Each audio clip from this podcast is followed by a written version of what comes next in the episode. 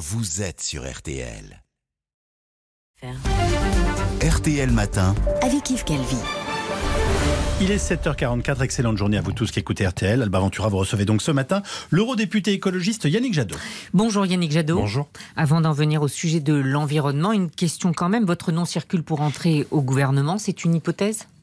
Non, pas pour moi en tout cas. Euh, vous savez, euh, on est face à une situation politique totalement inédite. Euh, à la fois euh, avec un côté très sombre, euh, la place du Front National, du Rassemblement National aujourd'hui dans le paysage politique à l'Assemblée nationale, la moitié des Françaises et des Français qui ne se déplacent plus pour voter, mais on a aussi une opportunité qui est enfin de changer la façon dont on fait de la politique dans notre pays. Il y a deux options.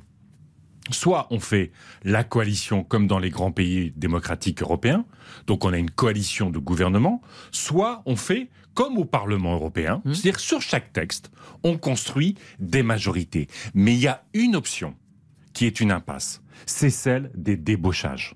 Ça ne sert à rien. Ce qu'il faut aujourd'hui, c'est un président de la République, puisque c'est quand même lui, au fond, le chef de la majorité en marche, qui donne une direction forte, et j'espère que cette direction prendra enfin en compte le dérèglement climatique, les urgences sociales. Qui et- ferait un bon et- ministre de l'écologie? Ça, c'est pas à moi de le dire.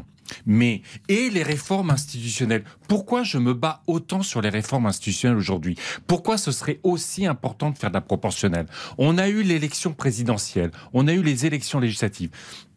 Les principaux discours politiques, c'est la disqualification de l'autre, c'est l'invective, c'est l'absence de projet. Parce qu'au fond, tout le monde imagine avoir la majorité absolue à lui seul.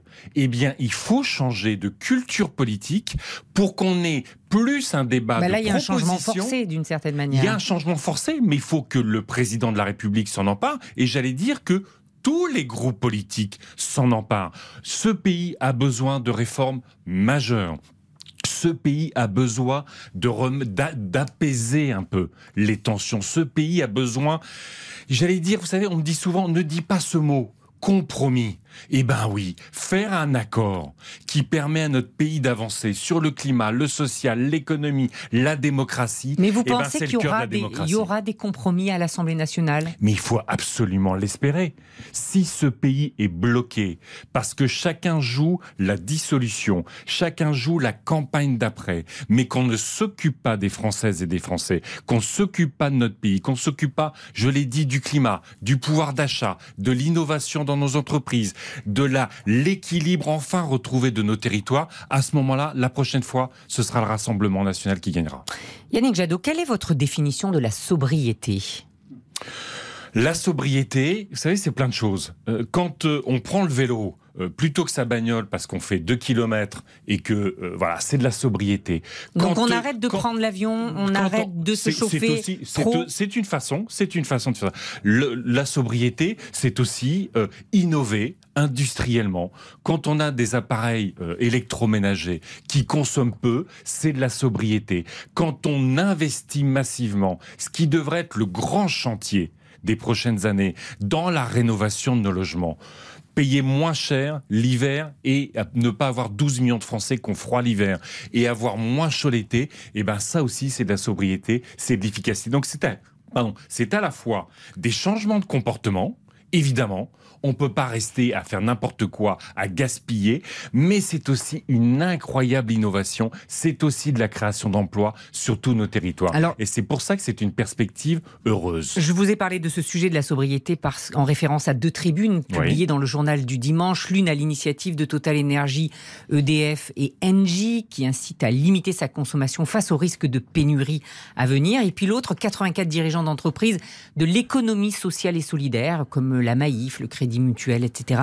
Et ces derniers appellent à une sobriété d'urgence, de passer d'une sobriété d'urgence à une sobriété organisée. La sobriété, c'est de la contrainte. Non. Ça peut être de la contrainte si, à un moment donné, par exemple, euh, au Parlement européen en ce moment, on va travailler, par exemple, sur les émissions de CO2 des voitures. La question des voitures thermiques, des camions, tout ça, à un moment donné, c'est de la réglementation. Une réglementation, c'est de la contrainte. Mais dans notre perspective collective, Tant qu'on fera de l'écologie simplement de la contrainte, à un moment donné, on ne respectera pas les objectifs qu'on se fixe parce qu'on trouvera toujours les moyens de les éviter. C'est ce qui se passe dans tous nos pays on n'est pas à la hauteur de l'enjeu climatique parce qu'on considère que c'est que de la contrainte. Si on commence à changer de perspective et qu'on se dit, nos jeunes, qui sont dans les grandes écoles ou qui sont dans les CFA. C'est des sujets qui les passionnent.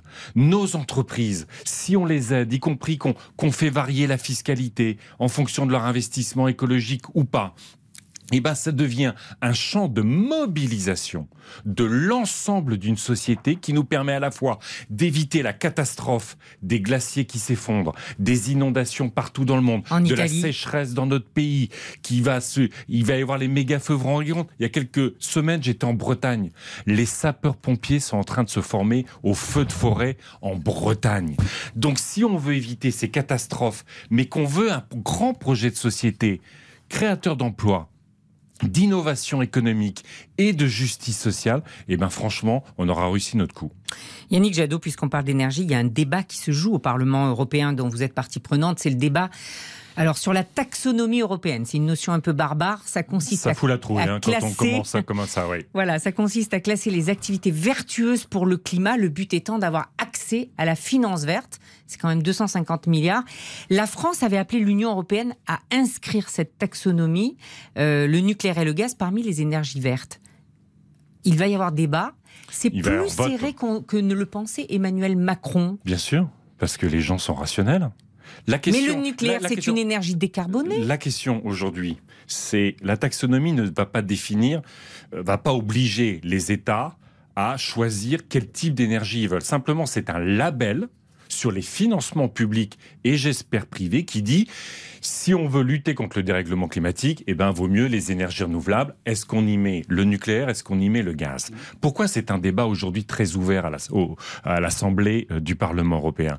Parce que le gaz et le nucléaire, si on favorise les financements publics et privés, c'est non seulement ça détourne l'argent des énergies renouvelables, qui mhm. sont aujourd'hui les moins chères et les plus euh, efficaces contre le dérèglement climatique, mais surtout ça a financé Poutine.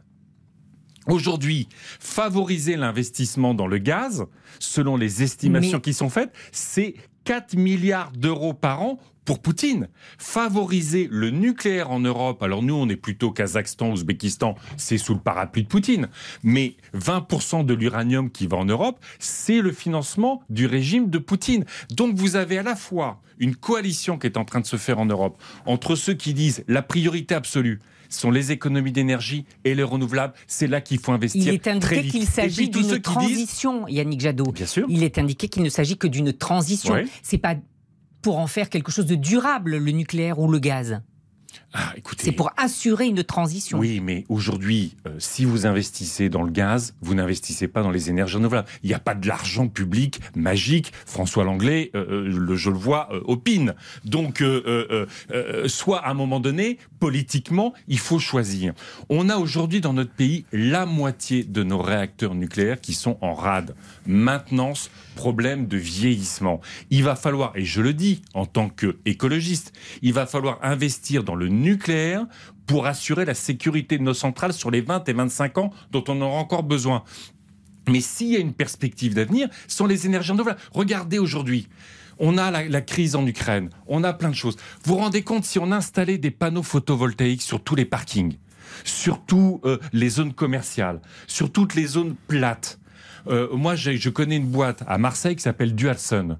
Ils font des panneaux photovoltaïques couplés avec du solaire thermique pour avoir de l'eau chaude. Vous mettez ça sur les hôpitaux, les HLM, c'est bon pour le pouvoir d'achat, c'est bon pour nos entreprises, c'est bon pour le climat. Voilà ce qu'on attend du président de la République, voilà ce qu'on attend du discours de la Première ministre devant l'Assemblée cette semaine.